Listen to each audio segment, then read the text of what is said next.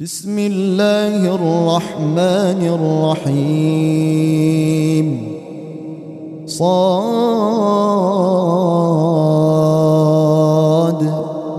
والقرآن ذي الذكر. بل الذين كفروا فاق. كم أهلكنا من قبلهم قرن فنادوا ولا تحين مناص. وعجبوا أن جاءهم منذر منهم. وقال الكافرون هذا ساحر كذاب. أجعل الآلهة إلها واحدا. إن هذا لشيء عجاب. وانطلق الملأ منهم أن امشوا واصبروا على آلهتكم. إن هذا لشيء يراد. ما سمعنا بهذا في الملة الآخرة إن هذا إلا اختلاق. أأنزل عليه الذكر من بيننا. بل هم في شك من ذكري بل لما يذوقوا عذاب أم عندهم خزائن رحمة ربك العزيز الوهاب أم لهم ملك السماوات والأرض وما بينهما فليرتقوا في الأسباب جند ما هنالك مهزوم من الأحزاب كذبت قبلهم قوم نوح وعاد وفرعون ذو الأوتاد وثمود وقوم لوط وأصحاب الأيكة أولئك الأحزاب إن كل إلا كذب الرسل فحق عقاب وما ينظر هؤلاء إلا صيحة واحدة ما لها من فواق وقالوا ربنا عجل لنا قطنا قبل يوم الحساب. اصبر على ما يقولون واذكر عبدنا داود ذا الأيد إنه أواب.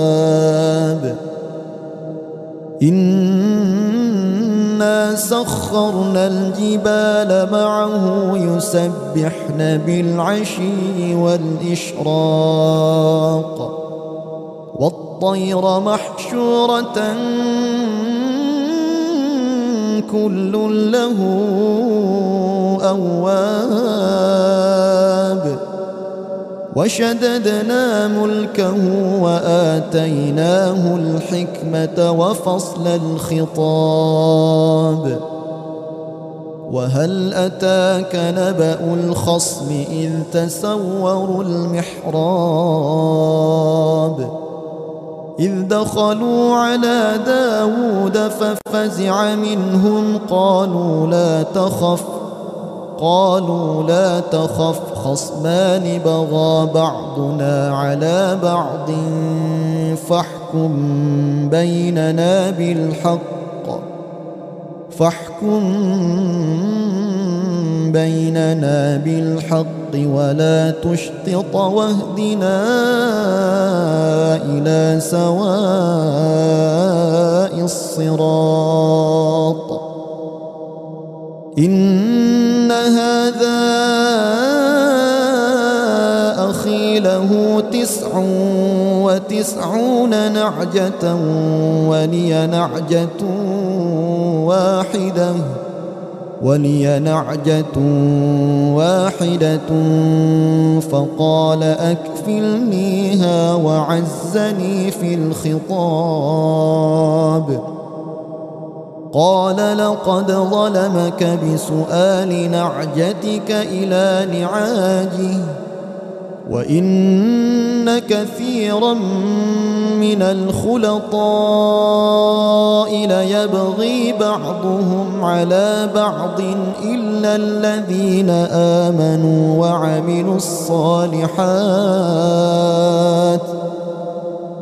إلا الذين آمنوا وعملوا الصالحات وقليل ما هم وظن داود أنما فتناه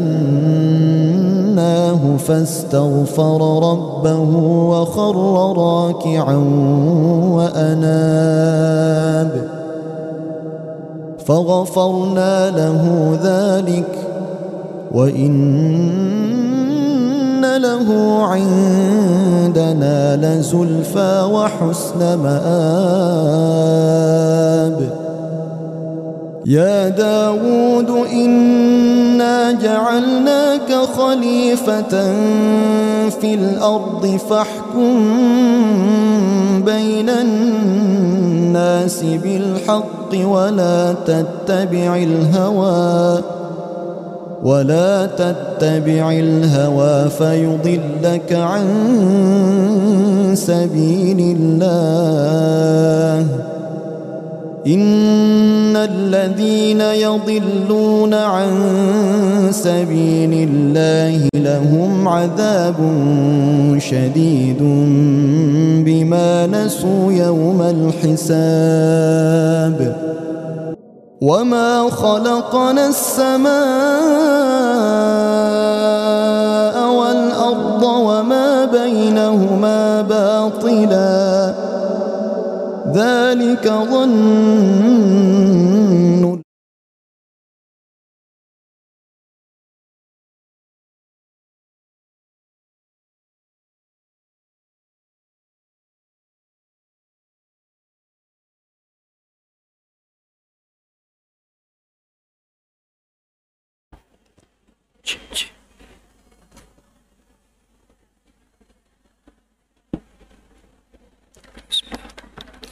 السلام عليكم ورحمة الله وبركاته.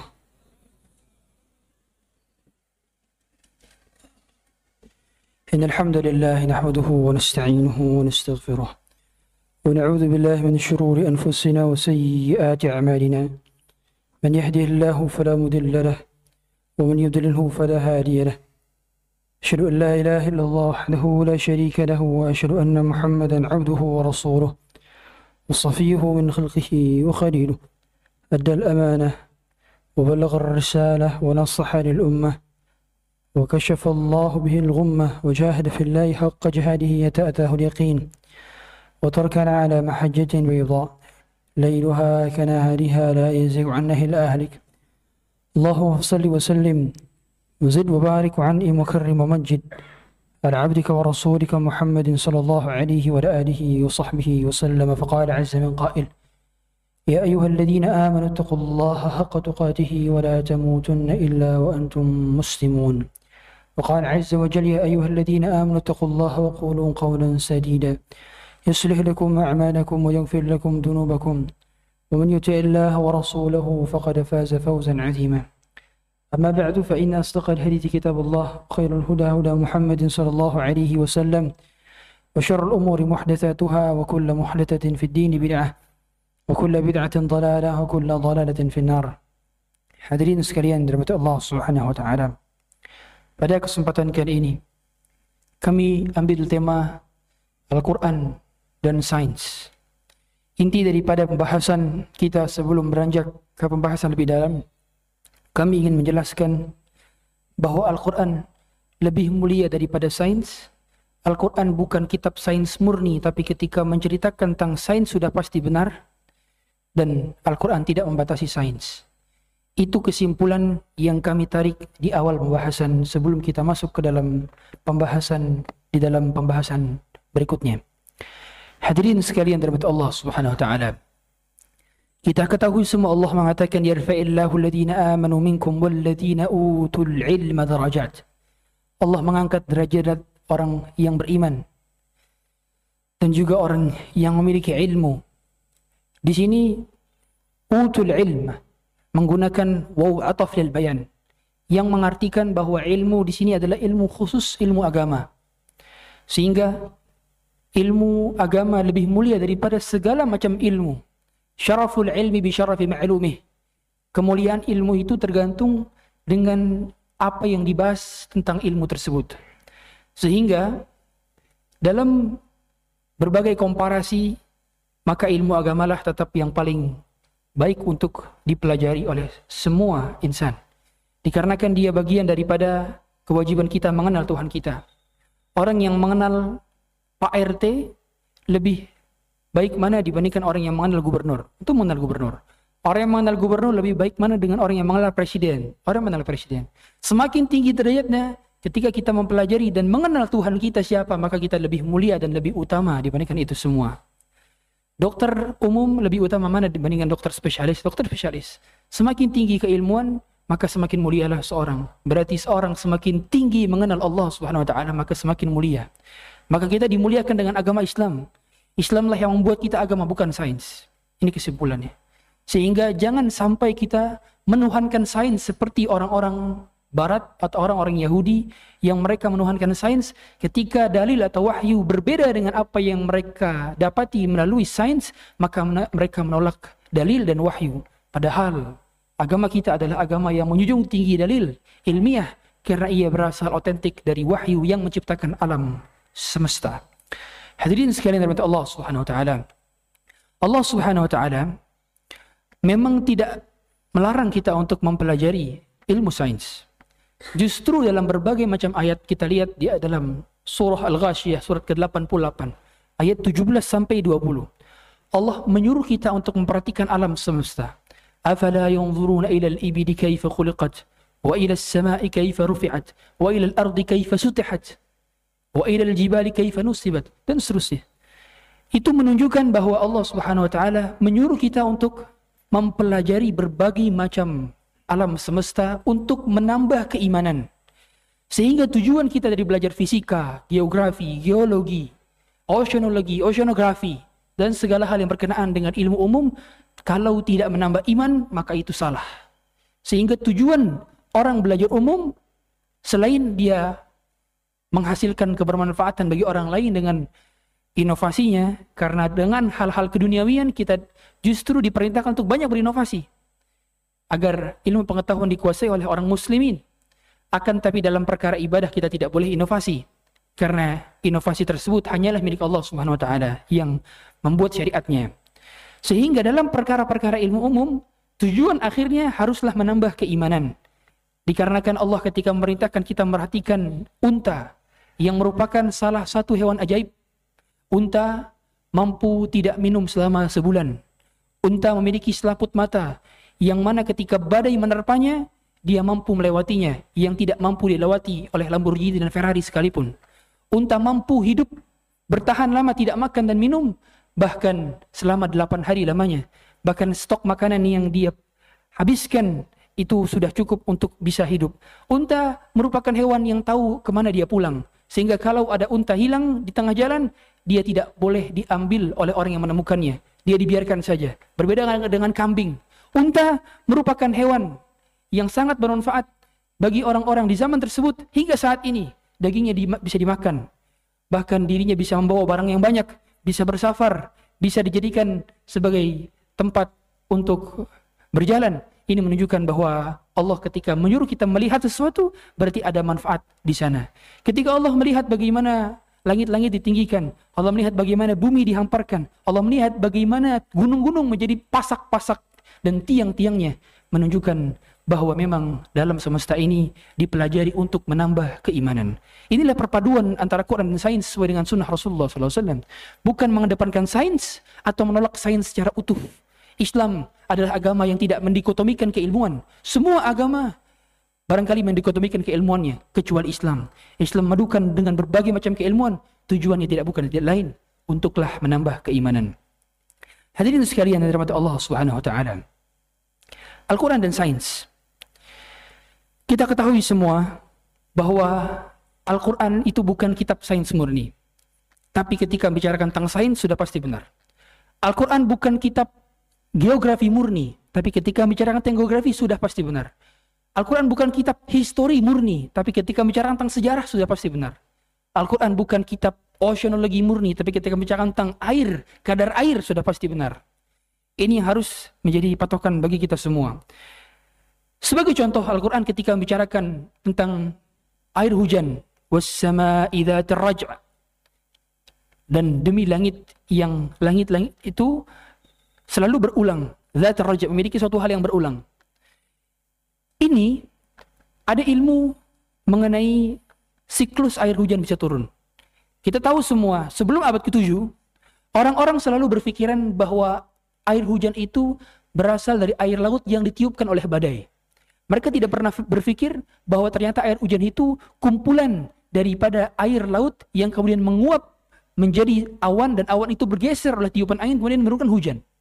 Allah Subhanahu wa taala telah menyebutkan dalam Quran, "Wa huwa alladhi yursilur riyah bushran baina yaday rahmatih hatta idza aqallat sahaban thiqalan suqnahu li baladin mayyit fa anzalna bihi al-ma."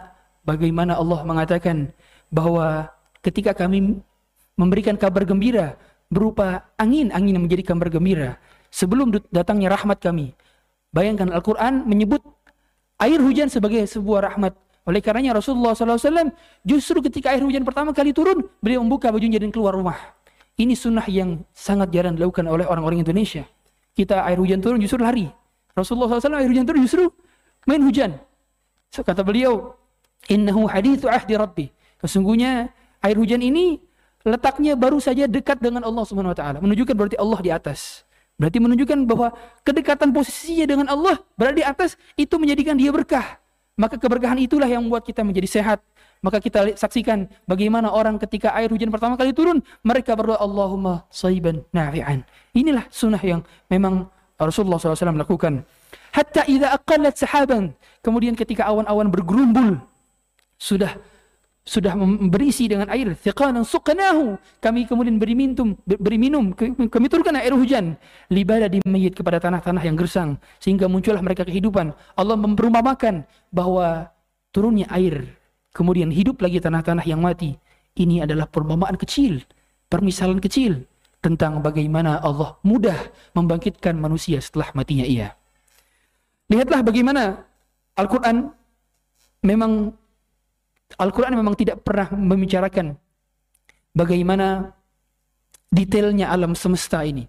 Tetapi kita tahu semua ketika Allah membicarakan tentang tentang segala hal yang berkenaan alam semesta sudah pasti benar. Allah Subhanahu wa taala di dalam Quran banyak menceritakan tentang bagaimana alam semesta ini dibuat secara bertahap. enam hari fi sittati ayyamin Dahulu orang-orang bertanya-tanya, apakah betul selama enam hari? Mereka ada yang menafsirkan enam hari itu berupa enam masa, sehingga enam abad kata mereka. Tapi kaifiatnya, wallahu alam. Tapi yang jelas di sini difahami bahwa Allah Subhanahu Wa Taala menciptakan sesuatu dengan proses. Proses inilah yang dikenal dengan sunnatullah. Ada sebab dan akibat. Berarti menunjukkan bahwa kita tidak boleh menafikan adanya sebab dan akibat.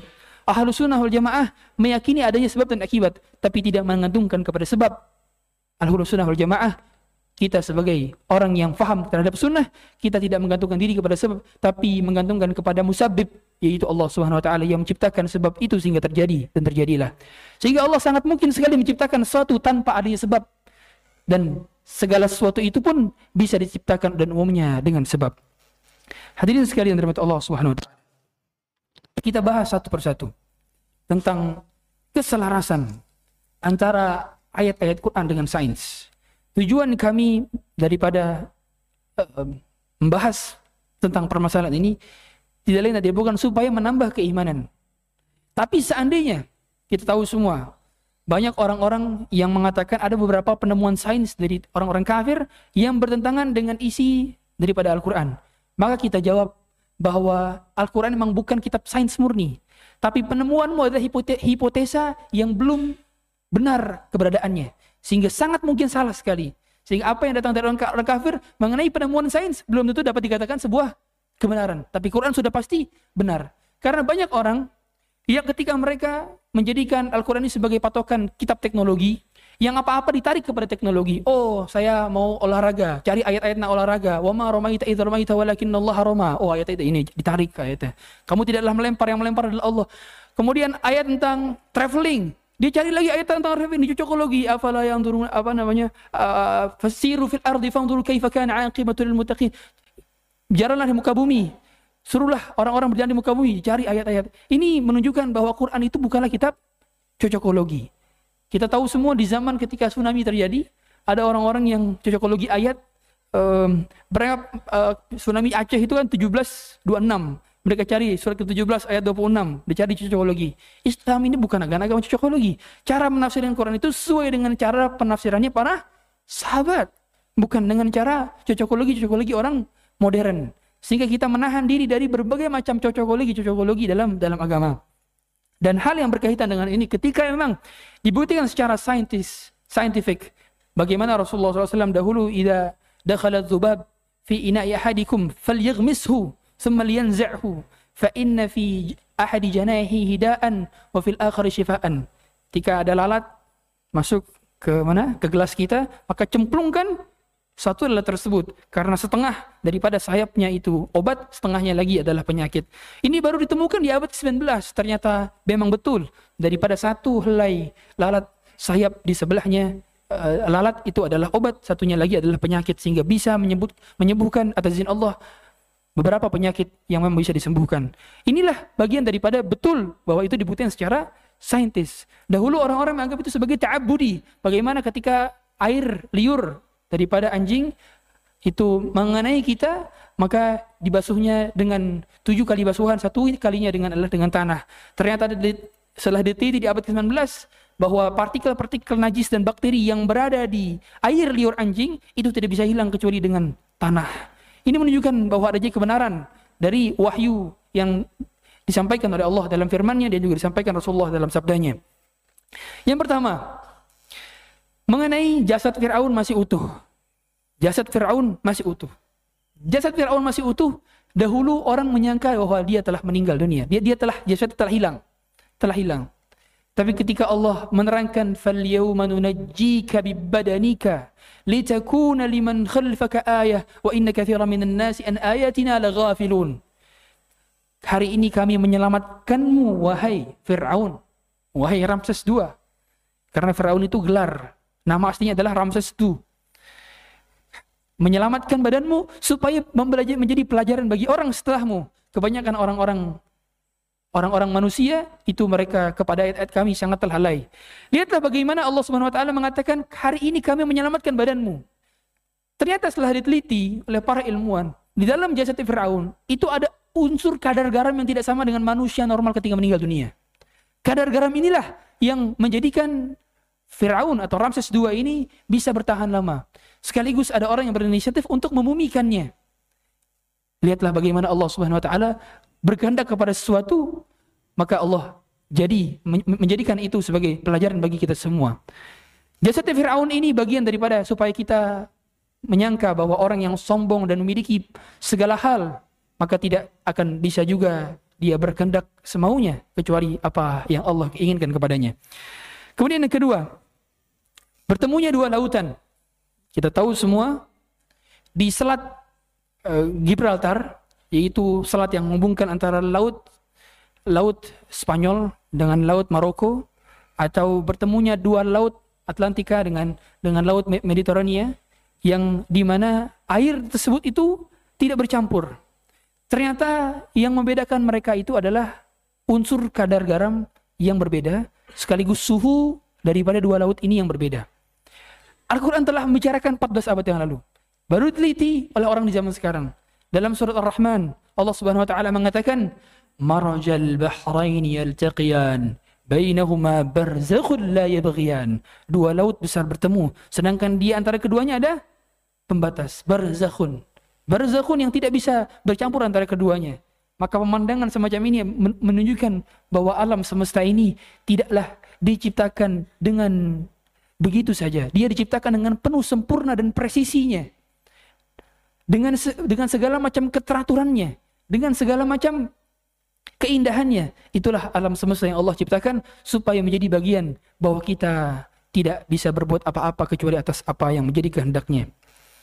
Kemudian hadirin sekalian, ditemukannya sungai di bawah laut. Jadi ada sungai di bawah laut.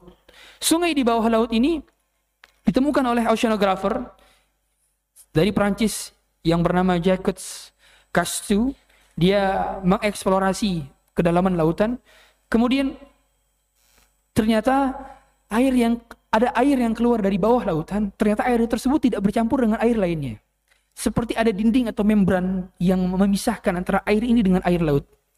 Maka kemudian Al-Quran telah menjelaskan itu sebelum diteliti. وهو الذي مرج البحرين هذا عذب فرات وهذا ملح أجاج ketika Allah mengeluarkan air dari lautan yang satu air ini air segar yang satu lagi asin lagi pahit, milhun ujaj. Ini menunjukkan bahwa Quran telah menjelaskan ayat ini melalui lisan Rasulullah SAW. Turun melalui Allah, melalui malaikat Jibril, melalui Rasulullah SAW. Rasulullah SAW itu tercatat dalam riwayat belum pernah pergi ke laut. Belum pernah ada riwayat Rasulullah pergi ke laut. Beliau itu kalau safar pernah pernah di, di safar pernah di umur 12 tahun, kemudian umur berapa? 25 tahun. 12 tahun bersafar sama siapa? Pamannya, Abu Talib. Dan umur 25 tahun bersafar peniagaan Khadijah. Dan itu pun ke Syam dan ke Yaman. Sedangkan laut itu ke arah mana? Jeddah. Pada saat, memang betul pada saat hijrahnya para sahabat ke Habasyah, sebagian mereka lewat apa? Lewat Jeddah. Karena Habasyah itu kan melewati lautan. Dan Utsman bin Affan melewati lautan. Tapi Rasulullah SAW, Rasulullah SAW tidak ikut pada saat hijrah ke Habasyah. Rasulullah ikut hijrah ke Madinah saja, tapi tidak ikut hijrah ke Habasyah. Yang menunjukkan bahwa beliau itu tidak pernah melihat lautan, tapi ada ayat tentang lautan. Berarti menunjukkan bahwa Quran itu murni bukan hasil observasi beliau, tapi itu adalah bagian daripada wahyu yang Allah berikan kepadanya. Marajal bahraini hadha admun furatu wa hadha minhun ujaj. Kemudian yang berikutnya, dasar lautan itu gelap. Dasar lautan itu gelap. Jadi seorang itu dia dia hanya bisa berenang itu maksimal itu kedalaman 40 meter. Kalau mau ke lebih kedalaman lagi, maka dia harus butuh peralatan khusus. Ternyata 200 meter ke bawah laut itu sudah tidak terdapat cahaya yang memungkinkan untuk bisa melihat. Di kedalaman 1000 meter itu sudah tidak ada lagi cahaya, gelap. Padahal meskipun siang hari bolong, tapi kalau sudah kedalaman seribu meter ke kedalaman laut itu gelap, tidak ada cahaya. Ternyata Quran telah menjelaskan gelapnya kedalaman lautan.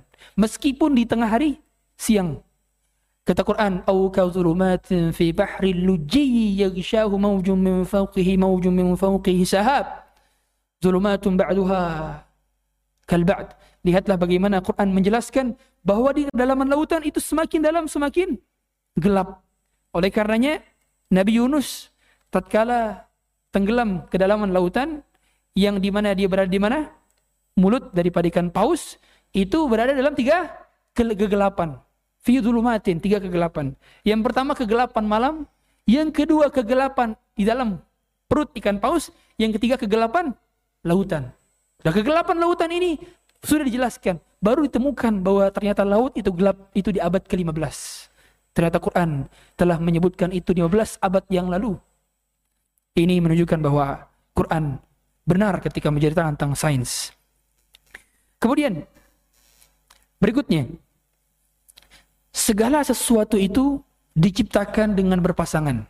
Segala sesuatu diciptakan berpasangan. Mengapa Allah menciptakan segala sesuatu berpasangan? Karena karena untuk membedakan dirinya bahwa dirinya lah yang tidak boleh berpasangan. Allah Maha ganjil dan Allah Maha tunggal. Allah Maha Esa, tidak ada keduanya dan ketiganya. Maka untuk membedakan antara Tuhan dengan yang bukan Tuhan, kalau Tuhan harus sendiri, sedangkan yang bukan Tuhan harus berbilang. Maka Allah Subhanahu wa taala ketika mengatakan min kulli syai'in khalaqna zawjaini la'allakum tadhakkarun. Segala sesuatu kami ciptakan berpasangan. Ternyata ada penelitian yang dilakukan oleh Paul Dirac, seorang ilmuwan asal Inggris, yang dia mendapatkan Nobel di tahun 1833 karena penemuannya bahwa setiap unsur terkecil dalam kehidupan pun itu ada partikel yang dia berdampingan dalam kehidupan yaitu Newton dan proton. Di setiap elektron atom itu ada Newton dan proton. Atom itu partikel terkecil dalam kehidupan. Itu pun ada pasangannya. Ada pasangannya. Bukan berarti ya Ustaz kalau jomblo gimana nggak ada pasangannya? Ada pasangannya hanya saja mungkin belum muncul dari antum. Iya, belum muncul. Otomatis berarti mak maksudnya adalah pasangan itu laki-laki perempuan. Siang malam. Sendal saja berpasangan. Dan perpasangan-pasangan inilah yang menjadikan membedakan diri kita dengan Tuhan kita. Kemudian proses kehamilan manusia. Proses kehamilan manusia. Proses kehamilan manusia ini baru ditemukan di abad ke-15 lagi. Dan bagaimana ternyata proses kehamilan itu yang berada dalam kandungan bahwa air sperma itu dijaga oleh Allah selama 40 hari, kemudian berubah menjadi segumpal darah, berubah menjadi segumpal daging, kemudian diberikan tulang-tulang dan kerangka-kerangkanya, kemudian dijadikan sebagai seorang yang sempurna fisik dan tubuhnya, itu melalui proses-proses yang berada di dalam perut kandungan manusia dan dijelaskan secara detail oleh Allah Subhanahu wa taala dalam surat Al-Mu'minun. Ini menunjukkan bahwa memang Allah Subhanahu wa taala ketika menciptakan manusia dengan penuh presisi dan penuh kesempurnaan. Yang tidak mungkin Allah salah dalam menciptakan. Makanya kita dilarang ngapain? Dilarang membuat gambar makhluk hidup yang bernyawa. Kita dilarang membuat patung. Kita dilarang membuat uh, makhluk hidup yang utuh. Tidak boleh. Maka kalau Anda menggambar, usahakan gambarnya wajahnya faceless atau kepala dan badannya putus, tidak bersambung, dipotong. Karena kalau sengaja berarti itu bagian daripada mudahatu khalqillah, menyaingi ciptaan Allah Subhanahu wa taala. Allah sangat tidak senang ketika ciptaannya disaingi oleh hambanya. Maka nanti orang-orang yang senang menggambar makhluk hidup, maka mereka di hari kiamat akan disuruh meniupkan roh kepada makhluk-makhluk hidup yang mereka buat. Kalau mereka tidak mampu, maka mereka akan diadab oleh Allah Subhanahu wa taala dan mereka semua tidak akan mampu. Oleh karenanya kata Rasulullah SAW, asyadun nasi uh, uh, seorang asyadun nasi adaban yaumal qiyamah al musawwirun. Orang-orang yang paling mendapatkan keras adabnya di hari kiamat adalah orang-orang pembuat patung, pembuat karikatur, karikatur kan berarti kan jelas tuh mukanya dan gambarnya. Membuat gambar-gambar yang ada makhluk hidupnya. Adapun gambar-gambar pohon, gambar-gambar gunung itu tidak terlarang. Yang terlarang adalah gambar hewan dan manusia. Kemudian berikutnya sidik jari. Sidik jari. Nah, sidik jari manusia dari semenjak dilahirkan sampai dia meninggal dunia itu nggak berubah. Itu nggak berubah nggak akan bisa berubah. Kita nggak bisa uh, operasi sidik jari berubah, nggak nggak bisa. Segitu-gitu aja. Meskipun kita uh, apa namanya dalam kehidupan ini bertumbuh dewasa, bertumbuh besar, tapi tetap saja sidik jari tidak berubah.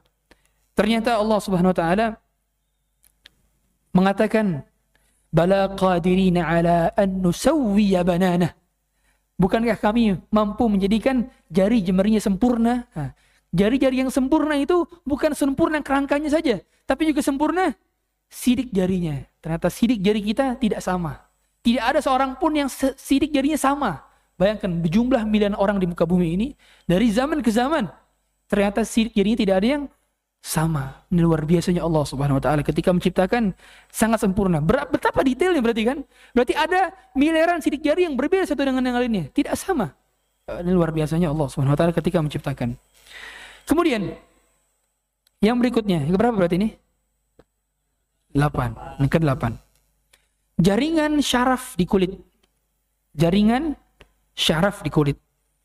Kita tahu semua bahwa uh, ya setelah kita belajar kita tahunya ya, bahwa ada jaringan syaraf di kulit-kulit kita yang dia menjadi reseptor kalau kita sakit maka karena ada syaraf di kulit kita. Dahulu sebelum abad ke-15 orang-orang itu menyangka bahwa sakit itu berasal dari pikiran. Sehingga yang yang yang di sini itu enggak tidak ada reseptor rasa sakit karena tidak ada syaraf mengenai uh, reseptor rasa sakit tersebut. Mereka menyangka bahwa rasa sakit itu berasal dari pikiran. Itu karena pikiran yang menganggap sakit maka sakit. Ya. Ternyata Al-Quran telah menjelaskan bahwa orang-orang kafir itu diadabnya dengan cara diganti kulitnya. Diganti kulitnya.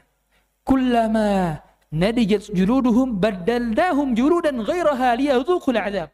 Setiap kali mereka merasakan kesakitan, mereka merasakan kulitnya itu sudah hangus, terbakar, maka kami gantikan dengan kulit yang baru. Liyadzuqul azab. Supaya mereka rasakan rasa sakit. Berarti menunjukkan bahwa rasa sakit itu berasal dari mana? Kulit. Dan telah sudah disebutkan dalam Quran 14 abad yang lalu. Ba reseptor mengenai syaraf dalam kulit itu baru ada di abad ke-18-19. Luar biasanya Al-Quran berarti menjelaskan bahwa di dalam kulit itu ada reseptor rasa sakit. Sehingga kalau orang dicubit, sakit karena memang ada rasa sakitnya. Makanya ada orang kebas. Kebas. Kebas itu kalau sudah di kesemutan, dia apa-apain nggak sakit karena reseptor sakitnya tidak berfungsi.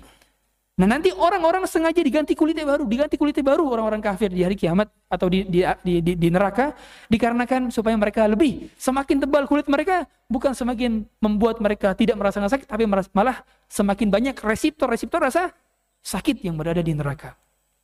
Jib, masya Allah. Kemudian fenomena hujan darah fenomena hujan darah. Anda silakan ketik di YouTube hujan darah.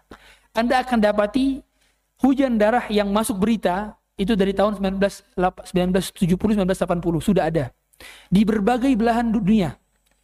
Di Norway, di uh, Amerika, di Washington, pernah juga di India yang paling baru kemarin di India di 2007-an. Itu di India. Hujan darah ternyata sudah pernah terjadi kapan? di zaman Bani Israel. Wal qummala wal dhafadi'a wad dam. Wad dam. Kami kirim kepada mereka angin tofan. Kami kirim kepada mereka hujan katak. Kami kirim ke mereka hujan darah. Ternyata hujan katak pun ada. Silahkan Anda cari di YouTube hujan katak. Pernah terjadi juga. Dan ini masih belum diteliti kenapa bisa ada hujan katak. Ternyata itu bagian daripada ayat kekuasaan Allah. Tandanya apa? Quran lebih lebih apa? Lebih tinggi daripada sains. Buktinya belum banyak sains-sains yang menyebutkan tentang bagaimana katak itu bisa muncul dari langit. Belum banyak bagaimana darah bisa muncul dari langit. Padahal kita tahu semua bahwa hujan itu berasal dari air laut awalnya. Tapi mengapa bisa, menjadi darah yang, yang yang justru menghujani bumi? Dahulu makanya orang-orang di Bani Israel di zaman Fir'aun untuk menunjukkan bahwa Bani Israel di zaman bersama Nabi Musa itu benar sedangkan orang-orang yang Fir'aun itu salah maka Fir'aun diberikan apa? tanda-tanda. Sekiranya ada sembilan tanda mukjizat yang sudah diberikan disaksikan oleh Bani Israel dan juga oleh Fir'aun dari suku Kipti tapi mereka tidak mau beriman banyak mujizatnya tapi mereka tidak mau beriman. Ini menunjukkan bahwa hujan darah juga pernah terjadi. Hujan katak juga sudah pernah terjadi kepada suku Kipti di zaman Nabi Fir'aun. Dan Bani Israel adalah orang yang pernah melihatnya. Berarti menunjukkan apa? Kalau terjadinya hal serupa, Allah berarti sedang murka kepada sebagian hambanya. Maka jangan kita berleha-leha dengan hal-hal semacam ini. Berbanyak beristighfar. Karena istighfar ini akan menolak bala. Sebagaimana Allah sendiri yang mengatakan kami tidak akan mengazab wa ma wa ma kana yu'adzibuhum wa anta fihim wa ma kana Allah mu'adzibahum wa hum yastaghfirun. Allah tidak akan mengazab kita karena dua hal. Kalau ada di sisi kita Rasulullah SAW, kalau kita masih beristighfar. Ternyata kita sudah tidak memiliki lagi Rasulullah yang masih hidup. Rasulullah sudah wafat. Kita tinggal punya satu lagi yaitu beristighfar. Kemudian yang berikutnya garis edar tata surya. Garis edar tata surya. Jadi dahulu orang belum mengetahui bagaimana bumi ini apakah bumi berputar, apakah matahari berputar, apakah matahari dan bumi sama-sama berputar mengelilingi galaksi. Itu mereka semua belum mengetahuinya. Setelah uh, abad 19 baru dimunculkanlah beberapa penelitian oleh ahli astronomi yang menunjukkan bahwa semua planet ini berputar. Baik berputar secara tempat maupun berputar secara poros. Berarti ada porosnya. Quran ternyata, ternyata telah menjelaskan dalam surah Yasin kullun fi falakin yasbahun kullun fi falak coba anda anda tulis di kertas kullun fi falak itu kalau dibalik sama. Kullun fi juga. Kalau dibalik ini dan di antara ijazul Quran kullun fi artinya kan semua berada dalam peredarannya. Kalau dibalik itu juga kullun fi juga. Kaf lam fa ya fa lam kaf. Lagi kulun fi falak. Lagi lagi gitu sama.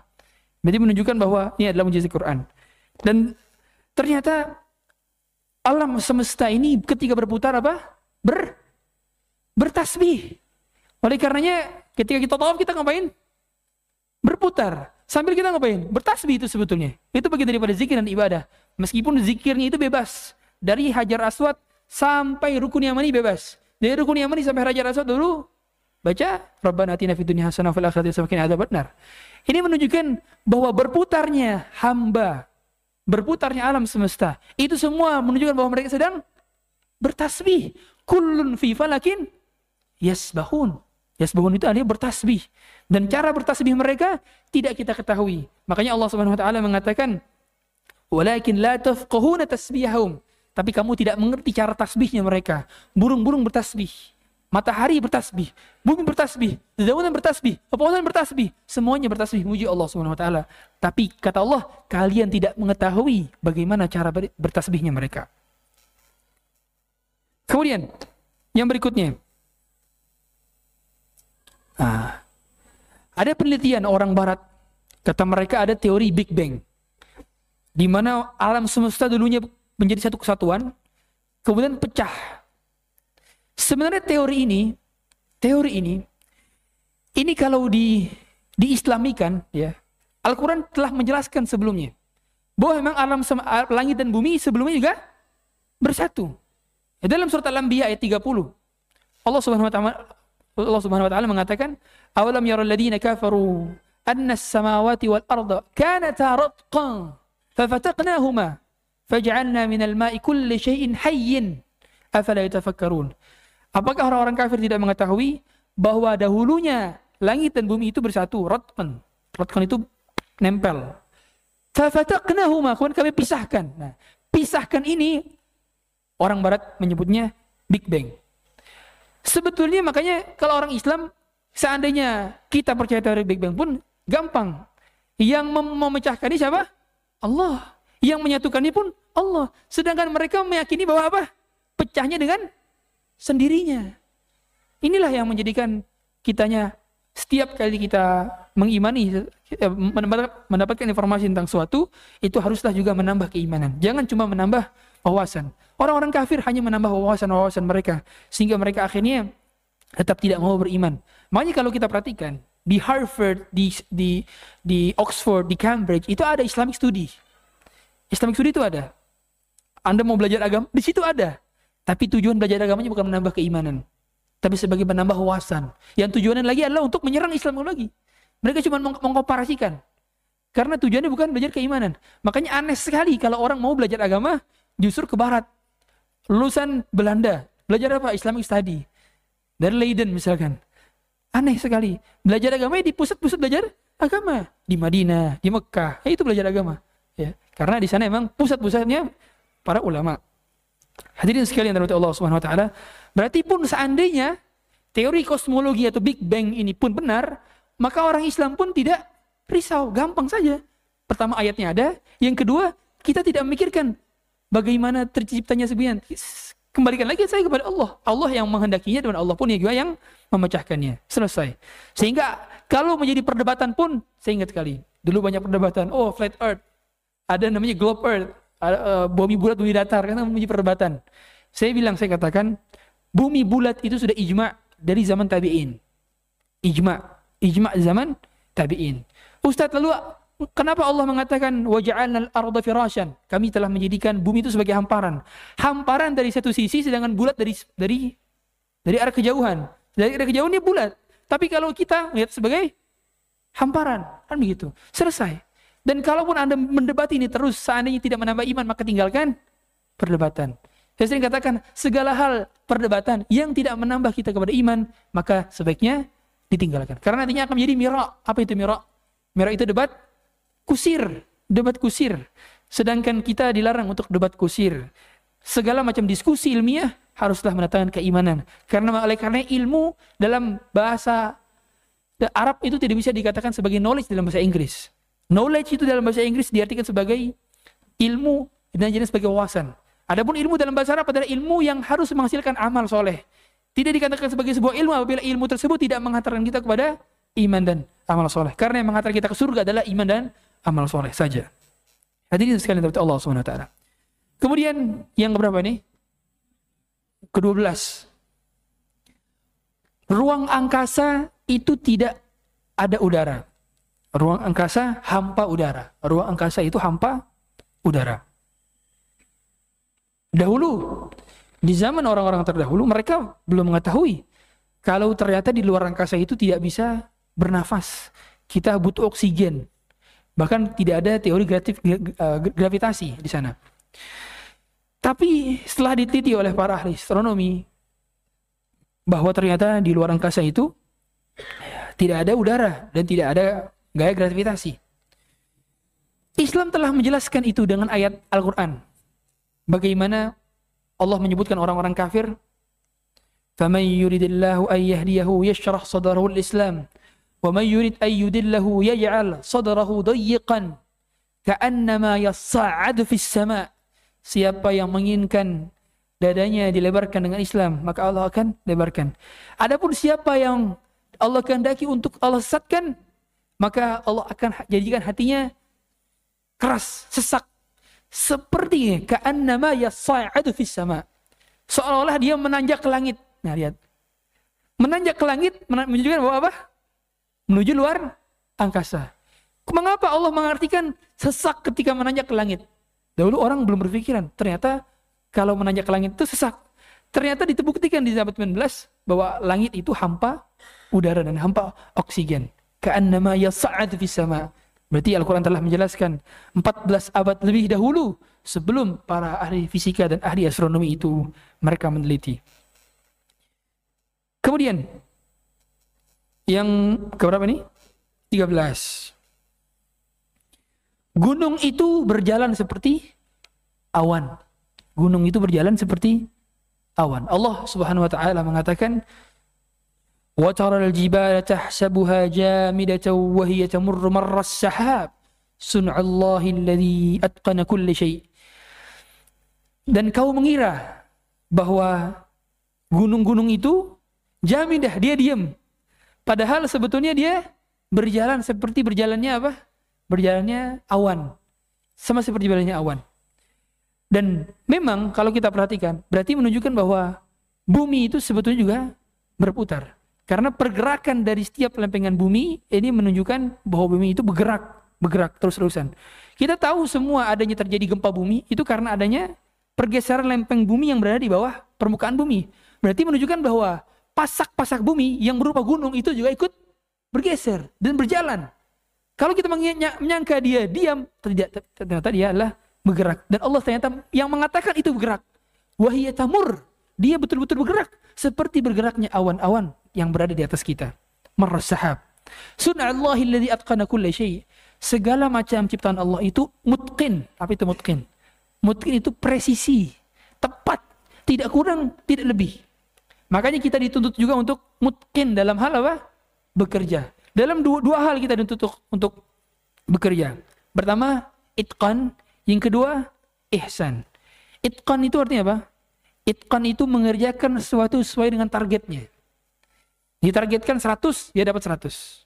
Ditargetkan 200, dia dapat 200. Kalau ihsan, lebih dari apa yang ditargetkan. Itu ihsan. Ihsan itu ditargetkan 100, dapat 200. Targetkan 200, dapat 300. Itu ihsan. Nah ternyata dua hal sifat inilah yang menjadikan Nabi Daud juga diperintahkan untuk itqan. Sekelas Nabi saja diperintahkan untuk itqan. Ketika Allah Subhanahu wa taala mengatakan dalam surat Saba ayat 11 dan 12 atau 10 atau 11. Ketika Allah mengatakan walaqad ataina Dawud minna fadla ya jibalu awbi ma'ahu wat-tayr wa alanna lahu al-hadid an i'mal sabighatin wa qaddir fi sard inni bima ta'maluna basir. Lihat bagaimana Nabi Daud diberikan keutamaan oleh Allah Subhanahu wa taala mampu menjadikan mampu menjadikan apa? Besi-besi itu bisa bisa dilunakan sehingga mampu baju besi. Ternyata Allah menyuruh Nabi Daud untuk amal sabighat, buatlah baju besi. Waqaddir fisar dan ukurlah dengan penuh presisi bagian-bagiannya, setiap inci-incinya. Itu artinya waqaddir fisar. Berarti dalam hal ini seorang semakin ngaji harus semakin apa? profesional. Semakin mungkin dia dalam bekerja. Semakin bagus dan piawai dia dalam mengerjakan tugasnya. Jadi nggak ada istilahnya, justru kalau kita semakin bekerja, semakin datang terlambat pulang cepat. Kebalikan, maka semakin kita ngaji, semakin kita profesional kepada atasan, kepada bawahan. Hadirin sekalian terhadap Allah swt. Kemudian yang yang berikutnya, Ustadz, bagaimana apabila itu sudah selesai tadi, sudah selesai. Sekarang masuk ke bab berikutnya. Bagaimana apabila ternyata sains modern itu bertolak belakang dengan yang berada dalam isi Al-Quran? Maka jawabannya pertama, Al-Quran benar tidak mungkin salah. Sedangkan sains modern bisa jadi salah, gitu ya. Karena ada uh, penulisan dari Dr. Zakir Naik, dia menulis sains versus uh, apa Quran versus sains modern. Dia menulis di sana dan menjelaskan bahwa yang murni benar adalah Quran, sedangkan yang bisa saja keliru adalah sains modern. Dan kita tahu penelitian modern itu selalu berubah-ubah. Berubah-ubah. Tidak pernah terus-terusan berada dalam suatu ketetapan. Tapi Quran tidak mungkin berubah. Isinya sampai hari kiamat selalu sama. Makanya ketika ada satu hal yang bertentangan dengan wahyu, maka kita benarkan wahyu tersebut dan salahkan yang satu itu. Sebagaimana contoh, Dahulu ada sebagaimana hadis uh, dari Abu Sa'id Al-Khudri. Dari hadis muttafaqun alaih, Rawahul Bukhari wa Muslim. Pada saat ada seorang sahabat datang kepada Rasulullah SAW mengadukan, Ya Rasulullah, saudaraku sakit perutnya. Maka berikanlah aku nasihat. Kata Rasulullah, pulanglah berikan dia madu. Dia pulang kasih madu. Ya Rasulullah, enggak sembuh juga ya Rasulullah pakai madu. Pulanglah kasih madu. Ya Rasulullah, enggak sembuh juga pulanglah kasih madu. Sampai akhirnya ketiga kalinya dia datang, ya Rasulullah, gak sembuh juga. Madu itu benar, perut saudaramu yang salah. Madu itu benar, perut saudaramu yang salah. Bayangkan. Ya berarti yang disalahin apanya? Perutnya, bukan obatnya. Karena obatnya adalah wahyu. Yang disampaikan melalui lisan Rasulullah SAW. Segala macam yang keluar dari lisan Rasulullah sudah pasti benar. Sedangkan ketika nggak efek, nggak ngefek di perut kita, berarti perut kita yang salah. Dustakan perutmu dan benarkan obatnya. Karena obatnya berasal dari wahyu tadi yang dikatakan madu, madu tadi. Berarti di sini menunjukkan kalau seandainya ada hal-hal yang membuat kita syubhat, maka palingkan dia, yakinkan kepada yang yakin berupa Al-Quran. Karena banyak di antara kita rancu untuk bisa menemukan satu kebenaran itu cukup dengan hati yang bersih dan kita dengan pemahaman yang benar. Lagi-lagi Pemahaman yang dipakai oleh ahlu sunnah wal jamaah adalah pemahaman para sahabat. Tafsirannya para sahabat. Sehingga kita merujuk kepada pemahaman-pemahaman mereka. Adapun tadi ayat-ayat penunjang ini, ini bagian daripada penambahan keimanan saja. Bukan dari esensi sebuah keimanan kita. Seandainya semua ayat tentang sains dan teknologi tidak sesuai dengan isi Al-Quran, maka kita tetap membenarkan Al-Quran dan mendustakan ayat tentang mendustakan tentang teknologi. Paham? Karena Karena ada orang mereka nggak mau percaya Quran sebelum ayat-ayat teknologi dibukakan semua. Ada. Kita sebagai umat Islam membenarkan secara mutlak apa pun yang datang dari Al-Quran. Dahulu bagaimana beratnya menjadi Abu Bakar? Coba. Ketika Rasulullah SAW Isra dan Mi'raj. Tidak ada seorang sahabat pun yang yakinnya seperti yakin Abu Bakar. Tapi Abu Bakar ketika ditanyakan, wahai Abu Bakar, itu sahabatmu orang gila. Masa mungkin dia pergi dalam sehari, dalam semalam, belum belum belum semalam full, baru baru beberapa malam saja, belum sampai belum sampai azan subuh. Tapi ternyata dia sudah pergi ke Baitul Maqdis dan ke langit yang tertinggi. Kata Abu Bakar, mudah saja bagiku. Ketika dia mengabarkan bahwa dia mendapatkan wahyu dari langit, sesuatu dari langit, maka mudah saja bagiku untuk mengimani bahwa dia pun bisa pergi ke langit. Kan gitu kata Abu Bakar. Seandainya saya melihat tembok ini berwarna putih, sedangkan Muhammad bilang ini warna hitam, saya akan dustakan mata saya, saya tidak akan membenarkan lisannya. Itu keimanan. Dan keimanan seperti ini menunjukkan bahwa seandainya semua tadi ayat-ayat dalam Quran tidak sesuai dengan realitas sains, tetap kita benarkan isi daripada Al-Quran. Karena Quran memang bukan kitab sains murni, tapi ketika menjalankan sains sudah pasti benar. Hadirin sekalian dirahmati Allah Subhanahu wa taala. Lalu bagaimana eh, dengan perdebatan-perdebatan karena ada perdebatan apakah betul matahari mengelilingi bumi atau apakah betul atau atau bumi yang mengelilingi matahari. Ini perdebatan yang cukup panjang. Di kalangan ulama pun cukup panjang. Sekelas Syekh Utsaimin, Syekh bin saja memperdebatkan hal demikian. Kata Syekh Utsaimin, matahari itu yang mengelilingi bumi. Bukan bumi yang mengelilingi matahari. Dan hal-hal semacam ini pada dasarnya tidak perlu banyak diperdebatkan. Jadi seandainya itu tidak menambah keimanan, lagi-lagi kaidahnya ya. Bila tidak menambah keimanan, tidak perlu diperdebatkan. Seandainya ada di antara kita yang tetap kekeh dengan flat earth, terserah ya udah. Yang jelas Anda tetap beriman dan bermanhaj salaf. Gak usah lagi ribut ribut mengenai ini. Dikarenakan uh, umumnya hal demikian tidaklah menambah keimanan. Kecuali dia bagian dari perkara akidah. Ternyata ini bukan dari bagian dari perkara akidah. Kalau perkara akidah adalah perkara tentang ketuhanan. Tapi ada pun tentang hal-hal yang berkaitan dengan dengan alam semesta, ketika khilaf dari segi penelitiannya, maka bukan menjadi rujukan dari perkara perkara akidah. Hadirin sekalian dari Allah Subhanahu wa taala. Sehingga eh, hal-hal uh, yang yang belum kita nalari contoh ketika Allah mengatakan tiang apa eh, langit-langit uh, itu berdiri tanpa tanpa tiang kan begitu. Berarti langit ini adalah atap seperti itu kan. Kita sulit mendeskripsikannya. Mengapa Allah mengatakan langit sebagai atap? Apa langit itu langit atap tanpa tiang? Bukankah memang mampu-mampu saja? Maka kalau belum mampu ternalari, maka jangan-jangan jangan sampai otak kita lebih mendahului wahyu dan apa yang berada dalam Al-Quran. Karena ada sebagian orang yang mereka itu menuhankan akalnya. Dengan dalil la'allakum taqilun, la'allakum taqilun. Oh berarti itu Allah mengajak kita berpikir. Sehingga akhirnya semua hal itu ditimbangkan dengan akal. Layaknya Mu'tazilah, layaknya Jahmiyah. Yang mereka menggunakan patokan akal sebagai rujukan dalil. Ingat, akal itu bukan rujukan dalil. Dalil itu berasal dari wahyu. Akal itu untuk membenarkan dalil, bukan menjadi rujukan dalil. Kalau menjadi rujukan dalil, akal siapa yang dipakai? Karena akal kita berbeda-beda. Akalnya Abu Jahal berbeda dengan akalnya Rasulullah SAW. Akalnya Abu Lahab berbeda dengan akalnya Abu Bakar. Berbeda. Karena kalau patokannya akal, tidak ada yang sama tentang perkara akal. Makanya Al-Imam uh, Ibn Taimiyah rahimahullah ta'ala menulis kitab Dar Ta'arudil Akli wa Naqli tentang permasalahan pertentangan antara akal dengan nakal. Nah, apabila akal menyelisihi nakal, apabila nakal menyelisihi akal, bagaimana? Maka yang lebih utama adalah menggunakan nakal tapi tidak menggunakan akal kita. Tapi menggunakan akal siapa? Ijma'nya para sahabat. Itulah cara kita beragama sesuai dengan manhaj yang benar. Hadirin sekalian dari Allah Subhanahu wa taala.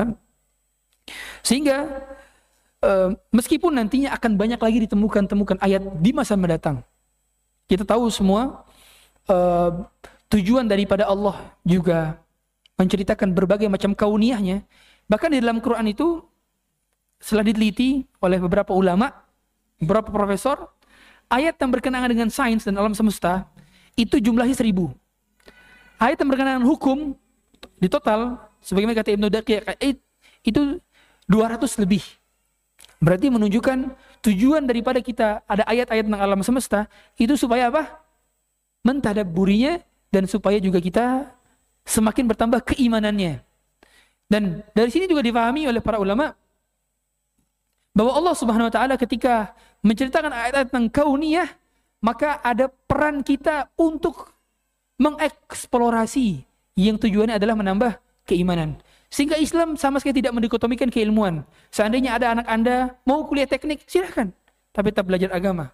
Seandainya anak Anda kuliah kedokteran, silahkan. Justru itu bagian daripada fardu kifayah. Sudah coba. Seandainya semua dokter ini laki-laki, sangat sulit sekali perempuan untuk berobat giginya, berobat ketika kehamilannya. Karena akan melihat auratnya.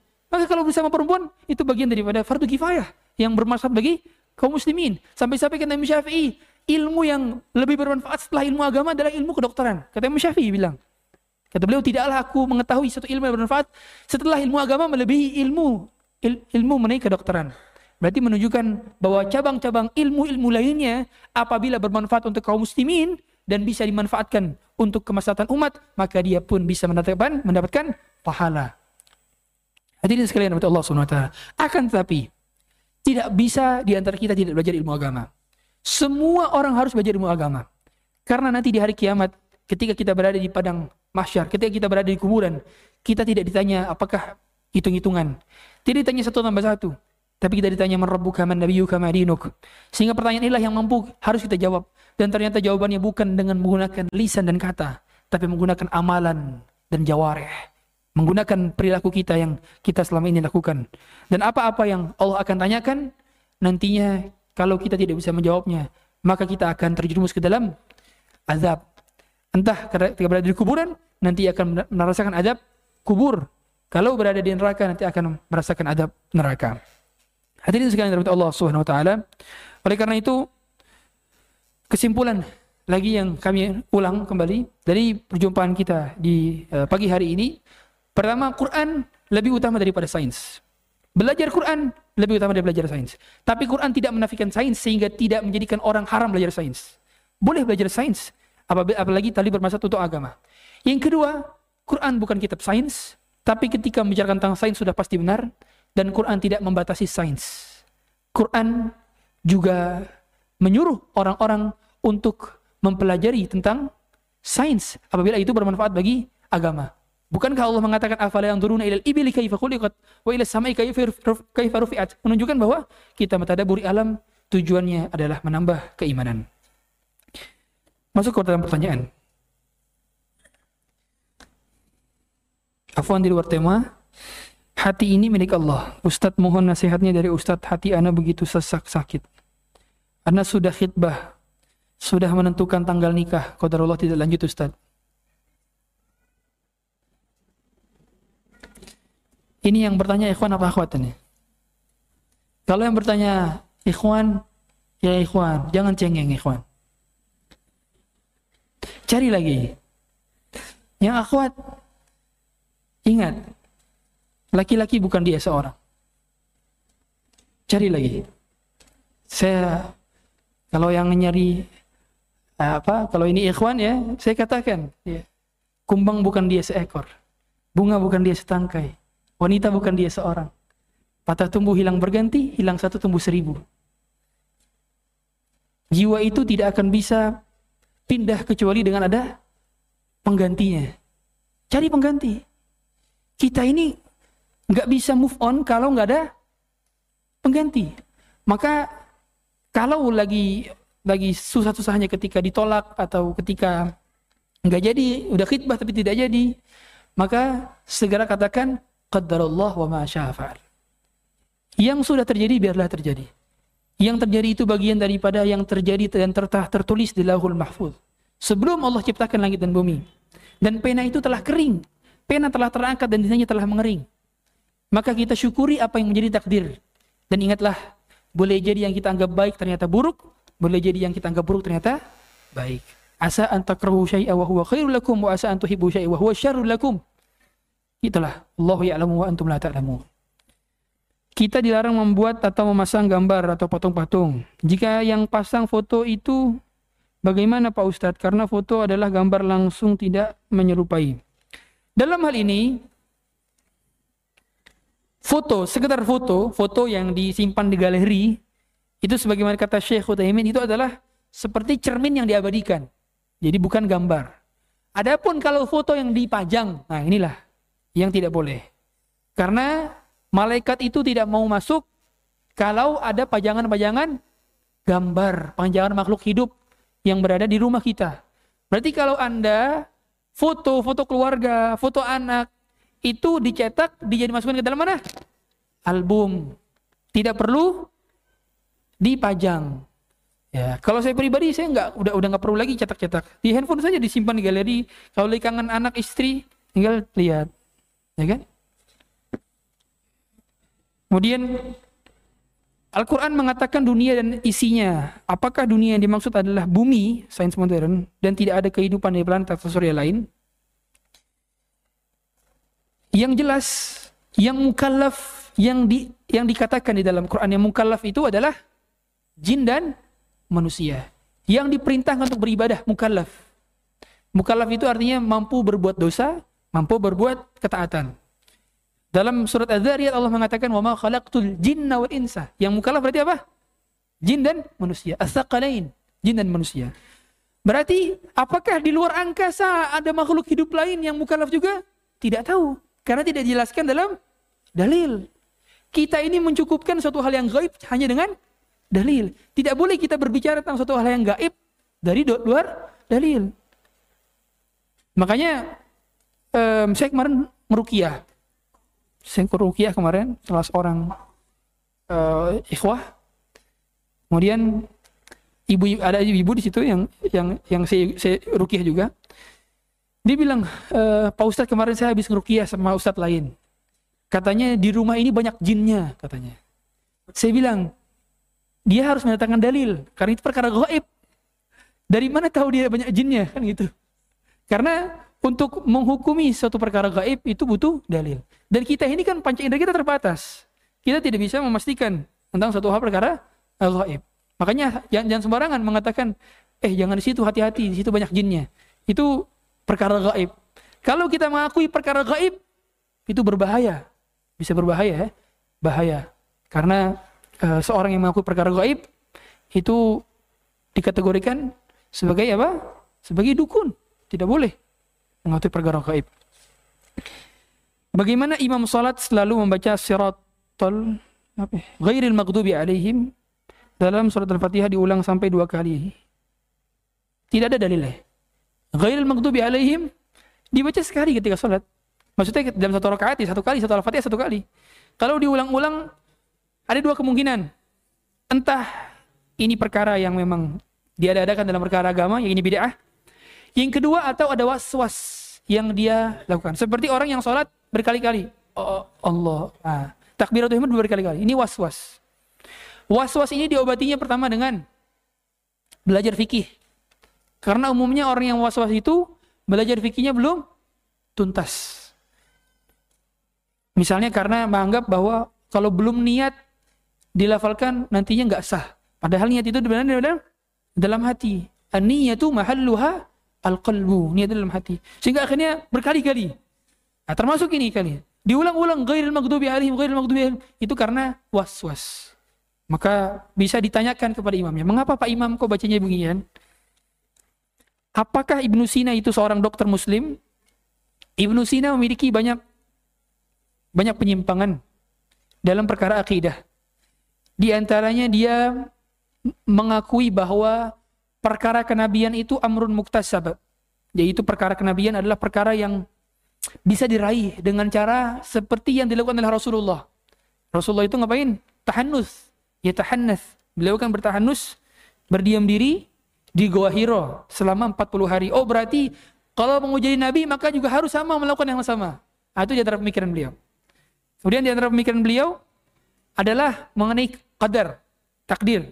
Kata beliau alam semesta ini bergerak secara alami. Allah baru mencatat setelah kejadian, bukan sebelum kejadian. Nah, ini juga bagian daripada akidah yang keliru.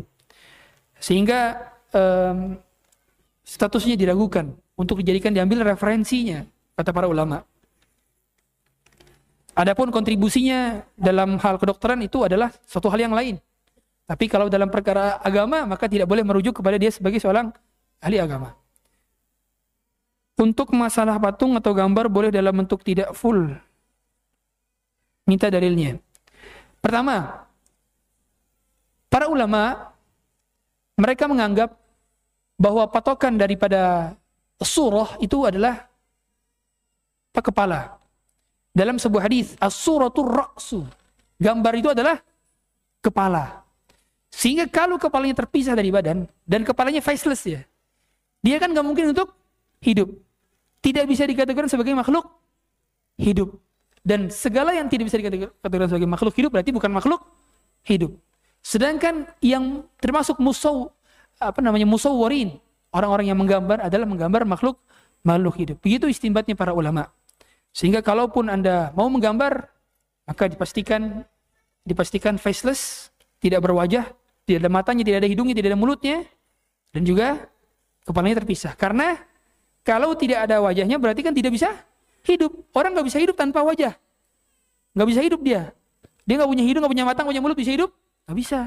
Maka ini dikategorikan bukan makhluk hidup. Begitulah perincian yang dibahas oleh para ulama. Dan dalilnya tadi, as-suratu ar-rasul. Hadis sahih. Ustadz bagaimana sikap kita terhadap orang atau pemikiran ateis? Tinggalkan. Kalau bisa dakwahkan. Tapi seandainya Anda mendakwakan malah justru tersyubhat oleh dia, tinggalkan. Karena bahaya. Kita tahu semua tokoh-tokoh Mu'tazilah, Ibnu Abi Duat, itu dahulunya itu gara-gara kenapa? Kok bisa jadi Mu'tazilah? Karena berarti orang Yahudi. Dia debat orang Yahudi, tapi tanpa equipment yang cukup, tanpa peralatan uh, dalil yang cukup. Akhirnya tersyubhat, akhirnya menjadi Mu'tazilah. Itu gara-gara seperti itu. Makanya bagi orang-orang yang demen banget debat-debat di sosmed, nah berhenti sekarang. Ya, berhenti sekarang. Karena kalau anda mendebati orang yang ternyata jauh ilmu ilmu ilmu perdebatan yang lebih anda jago, anda bisa tersyubat oleh dia. Bahaya. Tersyubat oleh orang-orang yang berpikiran seperti ini. Ya. Dan juga hindari konten-konten mereka. Jangan jadikan mereka populer. Berarti jangan apa? Jangan undang mereka. Jangan satu frame bersama mereka. Kan gitu. Ini orang-orang ateis. Seperti jangan yang sebutin. Makin banyak nih. Bagaimana bila kita disuruh menggambar manusia apa saja batasannya karena ini sering jadi syarat untuk psikotes dalam saat bekerja. Katakan, saya akan menggambar manusia tapi ada prinsipnya. Saya tidak boleh menggambar wajah dan kepalanya harus terpisah. Ini prinsip dan itu bisa dikatakan kok, bisa dikatakan. Ya, dalam psikotes bekerja. Meskipun sebetulnya masih banyak cara ala psikotes lain selain daripada menggambar, banyak, banyak. Bisa dengan wawancara dan hal demikianlah lebih lebih bagus. Anak alhamdulillah sudah hijrah, cuman keluarga belum. Saya bingung kalau saya pulang ke rumah, rumah saya dipenuhi dengan suara musik. Apa yang saya perbuat Ustadz? Pertama, kalau kita mampu untuk membuat berbuat sesuatu maka lakukan. Kalau kita tidak mampu berbuat sesuatu, maka seminimal minimal mungkin kita menghindari mendengarkannya. Bisa kita pakai uh, noise cancelling, apa headphone atau sebagainya sejenisnya. Tapi usaha mendakwakannya terlebih dahulu. Minimal kita katakan, Pak mohon maaf saya terganggu dengan musiknya. Bisa dikecilin atau minimal bapak saja yang mendengarkan saya tidak. Atau bisa mengatakan uh, untuk ketika saya di rumah mohon mohon jangan apa putar-putar musik karena saya tidak mendengarkan musik. Tidak bukan semacam ini. Nanti dia akan bertanya-tanya, kenapa kok? Kenapa kok? Nah, ketika kenapa kok itu barulah kita masuk. Karena dalam agama kita tidak boleh mendengarkan musik. Dia bagian daripada suatu keharaman. Kita katakan dengan penuh lemah lembut. Tapi yang jelas kata Allah Subhanahu wa taala, "Fattaqullaha mastata'tum." Bertakwalah semaksimal kita dan semampu kita. Bila sudah berusaha, maka Allah akan ganjar sesuai dengan usaha-usaha kita. Apakah makhluk hidup di luar angkasa ada, semisalnya alien, karena ada firman Allah, Allah menciptakan langit dan bumi, menciptakan makhluk di antara, antara keduanya. Makhluk hidup yang berada di atas langit siapa? Malaikat. alien itu butuh dalil. Sedangkan di Quran tidak ada alien. Jadi jawabannya saya tidak tahu.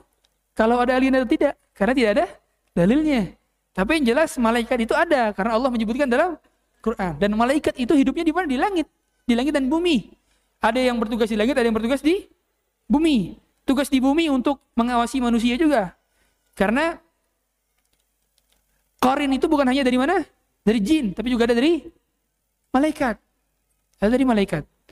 Uh, dan ada tugas malaikat yang mencatat setiap kali kita berkata ma apa ma yulfadhu min qawlin illa ladaihi raqibun atid. Ma yalfidhu min qawlin illa ladaihi raqibun atid. Tidaklah setiap kali yang terucap dengan lisan dan lafaz kecuali ada raqib dan atid.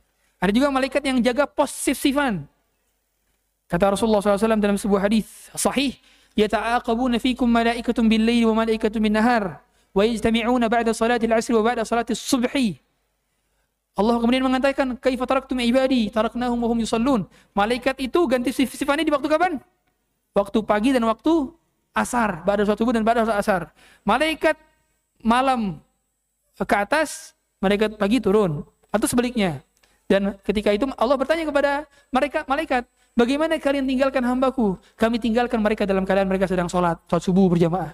Kami tinggalkan mereka dalam keadaan mereka sedang sholat, sholat asar berjamaah. Itulah yang dimaksud uh, malaikat bergantian. Bagaimana menasehati pasangan yang enggan berdoa kepada Allah? Berdoa itu tidak bayar. Berdoa bagian daripada ibadah yang agung. Bahkan kata Rasulullah SAW, doa huwal ibadah. Doa itu bagian dari ibadah ibadah. Seolah-olah ibadah itu hanya isinya doa semua. Dan ternyata ada dua doa.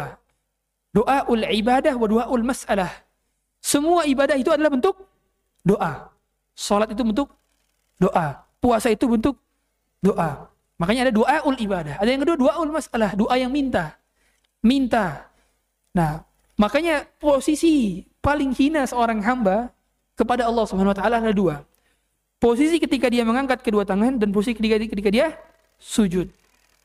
Kata kata kata Rasulullah SAW, Inna Rabbakum tabaraka ta'ala yastahi min abdihi idza rafa'a ilaihi ila samai an masifran. Allah Allah itu karimun, hayyun karimun. Allah itu maha pemalu dan Allah itu maha dermawan. Sangat malu kalau melihat hambanya ada yang mengangkat kedua tangannya sedangkan tidak diberikan sedikit pun oleh Allah SWT dan dia turun dalam keadaan hampa. Berarti posisi seperti ini ini posisi kita meminta. Dan meminta berarti menghadap ke mana? ke langit. Lihat. Makanya posisi doa itu tangan menghadap ke langit, bukan begini. Ada orang doanya menghadap ke muka. Kiblatnya doa itu ke mana? Ke langit. Ke langit. Nah. Karena Allah berada di langit. Berarti menunjukkan bahwa kita berdoa meminta kepada Allah. Nah, kita seperti ini. Dan ketika seorang berdoa, maka dia harus yakin terhadap doanya. Gak boleh berdoa ditutup dengan insya Allah, gak boleh. Makanya kalau kita berdoa dalam kitab tauhid ada Qaul insya Allah ba'da qaul amin. Perkataan insya Allah setelah mengucapkan amin. Itu tidak boleh. Jadi kalau kita bilang amin, insya Allah. Nggak boleh. Karena tandanya apa? Tidak yakin. Sedangkan Rasulullah mengatakan, Udu'ullah wa antum muqinuna bil ijabah. Berdoalah dan kalian hendaknya yakin terhadap apa yang kalian doakan untuk diijabah. Berarti kalau kita berdoa harus yakin. Dan yang kedua, yang ketiga, berdoa itu bagian daripada taufik. Orang yang tidak berdoa maka dia tidak diberi taufik oleh Allah. Orang yang sering berlama-lama dalam doa berarti dia diberi taufik oleh Allah untuk berdoa. Karena yang menjadi masalah bukan diijabah atau tidaknya, tapi diberi taufiknya atau tidak dalam berdoa.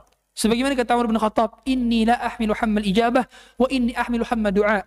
Aku tidak pernah khawatir doaku diijabah atau tidak. Yang aku khawatirkan, aku diberi taufik untuk terus-terusan berdoa atau tidak. Karena ketika berdoa, maka pengkabulannya sudah pasti setiap seorang hamba yang beriman dan dia berdoa tidaklah mungkin kecuali pasti akan Allah ijabah entah disegerakan dunia atau dijadikan tabungan di akhirat atau dijadikan penghapusan bagi dosa-dosanya. Atau bagi bagi suatu hal yang akan buruk yang menimpanya ditolak bala dengan doa tersebut. Itu sebagaimana hadis Rasulullah SAW oleh karenanya jangan malas untuk berdoa. Apakah dinosaurus ada?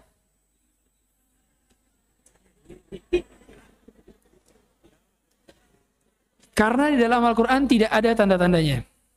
Kemungkinannya. Kalau ternyata ada, antum mau ketemu emang. Begini, um,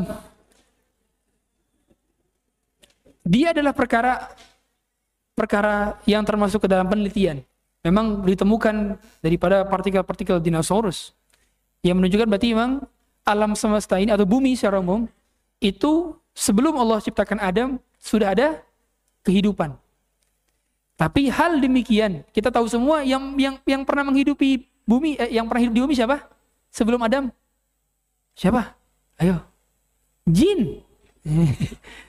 kan jin. Makanya jin itu protes kan? Apa, ma ma apa, apa malaikat itu protes. Protes kepada Allah Subhanahu wa taala. Apakah engkau akan menciptakan makhluk yang akan menghancurkan bumi? Tandanya di bumi sudah ada jin yang mana mereka berbuat kerusakan dan bertumpahan darah.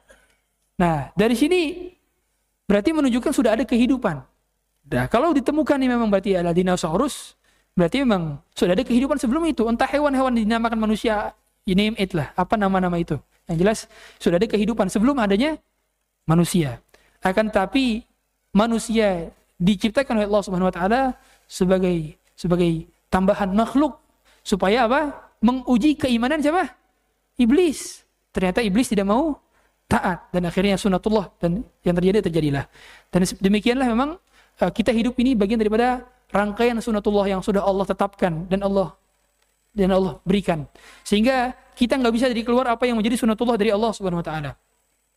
Dan yang yang Allah pilihkan untuk kita itulah yang terbaik untuk kita. Adapun tadi, seandainya dinosaurus pun tidak ada, maka itu tidak menambah keimanan. Ingat, yang tidak menambah keimanan tidak perlu banyak diperdebatkan.